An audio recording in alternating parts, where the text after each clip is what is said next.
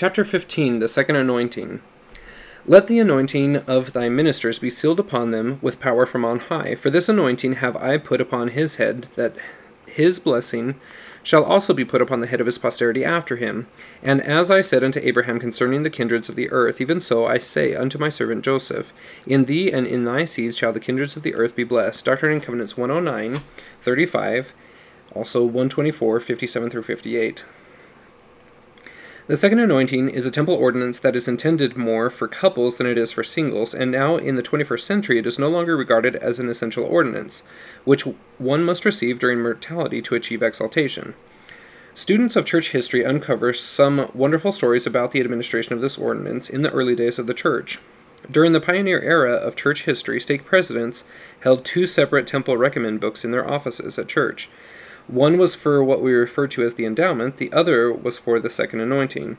I do not claim to have a full understanding of the second anointing, but I believe that this ordinance includes formally bearing the name of Christ, being sealed up unto eternal life, and the washing of the feet to finalize the initial endowment, which was merely an initiation designed to bring one to a fullness in time, through his or her faithfulness in the second estate. This is comparable to the ordinance that Jesus performed for his disciples in the upper room prior to his crucifixion. See John 13:12. What Jesus did in the upper room was to perform an ordinance found only in holy places such as temples, where those who are to bear his name are cleansed from the blood and sins of this wicked generation. See Doctrine and Covenants 88, 74 through 75, also section 137, 41.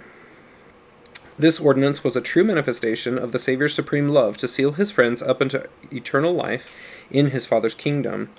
As we ponder and pray in in an attempt to understand the deeper meaning of this holy ordinance, we may remember that when we renew our covenants each week in the sacrament meeting, we do not formally take upon ourselves the name of Jesus Christ as an unbreakable bond which formally obligates us to be his faithful disciples. We simply witness that we are willing to do so. Doctrine and Covenants 93 19 through 23 provides us with some splendid insights into the second anointing. I give unto you these sayings that you may understand and know how to worship, and know what you worship, that you may come unto the Father in my name, and in due time receive of his fullness. For if ye keep my commandments, ye shall receive of his fullness, and be glorified in me, as I am in the Father. Therefore I say unto you, you shall receive grace for grace. And now verily I say unto you, I was in the beginning with the Father, and am the firstborn. And all those who are begotten through me are partakers of the glory of the same, and are the church of the firstborn. Ye were also in the beginning with the Father, that which is Spirit, even the Spirit of truth. In Doctrine and Covenants 88 3 through 5, we read a revelation from December 27, 1832. Wherefore I now send upon you another Comforter, even upon you, my friends, that if ye abide in your hearts, that it may abide in your hearts, even the Holy Spirit of promise, which other Comforter is the same that I promised unto my disciples, as recorded in the testimony of John. This Comforter is the promise which I give unto you of eternal life even the glory of the celestial kingdom, which glory is that of the church of the firstborn, even God, the holiest of all, through Jesus Christ his Son. Remember the story in John 13, 3 through 17, just before the feast of the Passover. Jesus, knowing that the Father had given all things into his hands, and that he was come from God and went to God. He riseth from supper and laid aside his garments and took a towel and girded himself.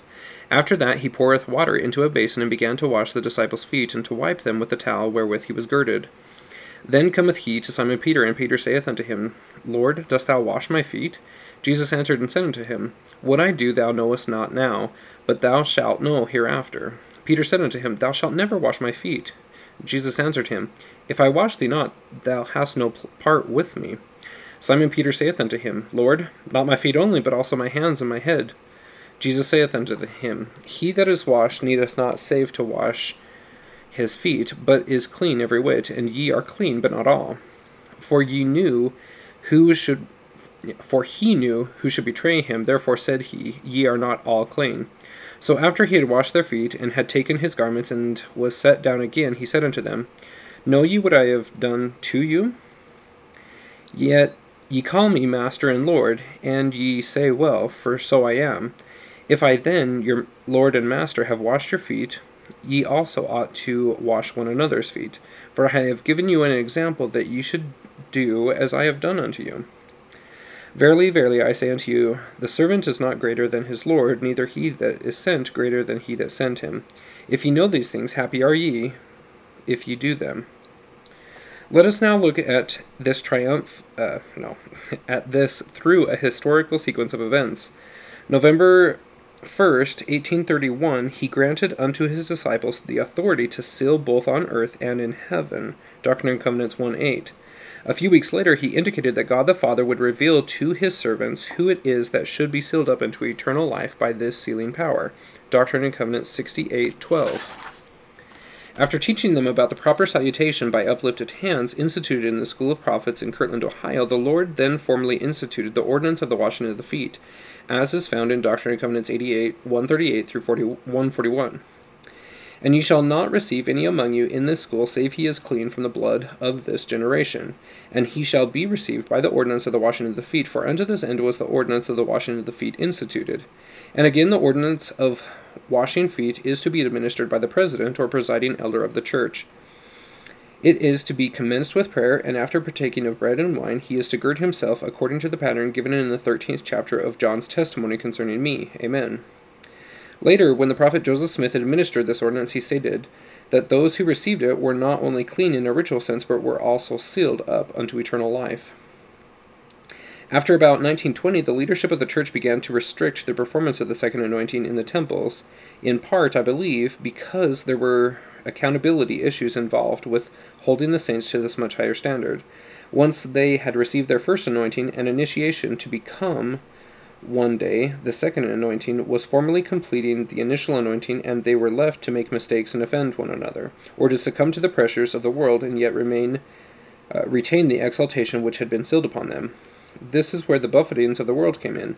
Essentially, this means that as long as they do not commit blasphemy against the Holy Ghost, they will yet work out their exaltation and in time receive their blessings in full. The second anointing is linked in many ways to the entire theme of section 132, verses 26 through 28 of the Doctrine and Covenants, the new and everlasting covenant. Couples being sealed, their sealings being ratified by the Holy Spirit of promise, etc. This is so much there is so much to be learned here. Verily, verily, I say unto you, if a man marry a wife according to my word, and they are sealed by the Holy Spirit of promise according to my appointment, and he or she shall commit any sin or transgression of the new and everlasting covenant whatever, and in and all manner of blasphemies, and if they commit no murder wherein they shed innocent blood, yet they shall come forth in the first resurrection and enter into their exaltation. But they shall be destroyed in the flesh, and shall be delivered unto the buffetings of Satan unto the day of redemption, saith the Lord God the blasphemy against the Holy Ghost, which shall not be forgiven in the world nor out of the world, is in that ye commit murder wherein ye shed innocent blood, and assent unto my death after ye have received my new and everlasting covenant, saith the Lord God.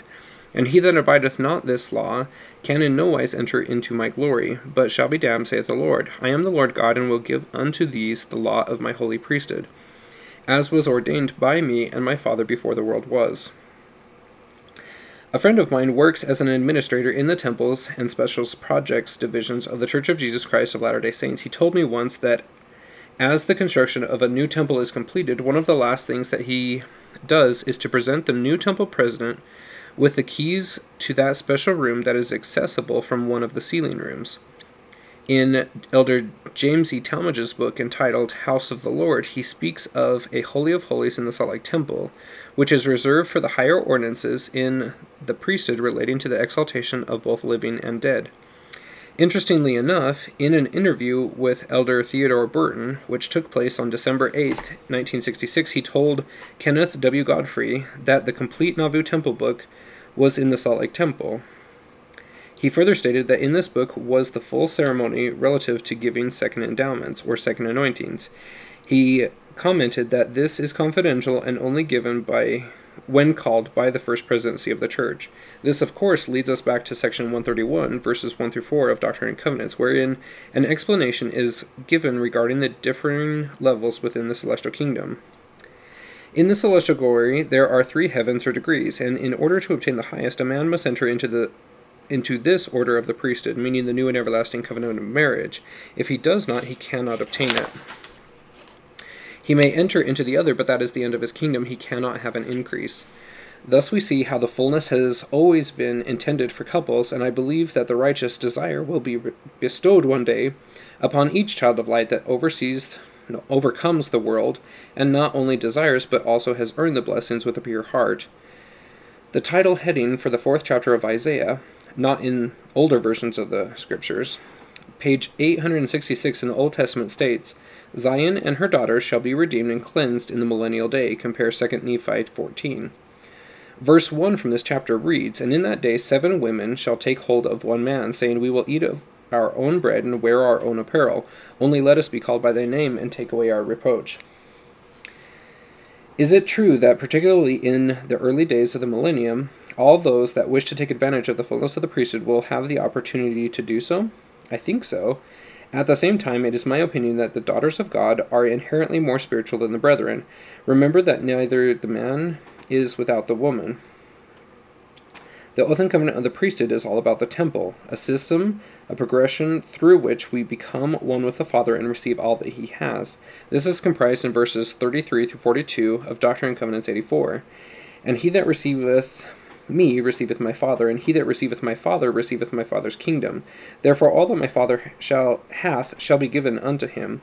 And this is according to the oath and covenant which belongeth to the priesthood. Therefore, all those who receive the priesthood receive the oath and covenant of my Father, which he cannot break, neither can it be moved. I can assure you that if you will go to the Father in faith, he will provide all of the clarification necessary. Fullness means a fullness of joy, a fullness of priesthood, and a fullness of all blessings accomplished through an incremental process in accordance with the steps outlined in the sample scriptures that I have posted above.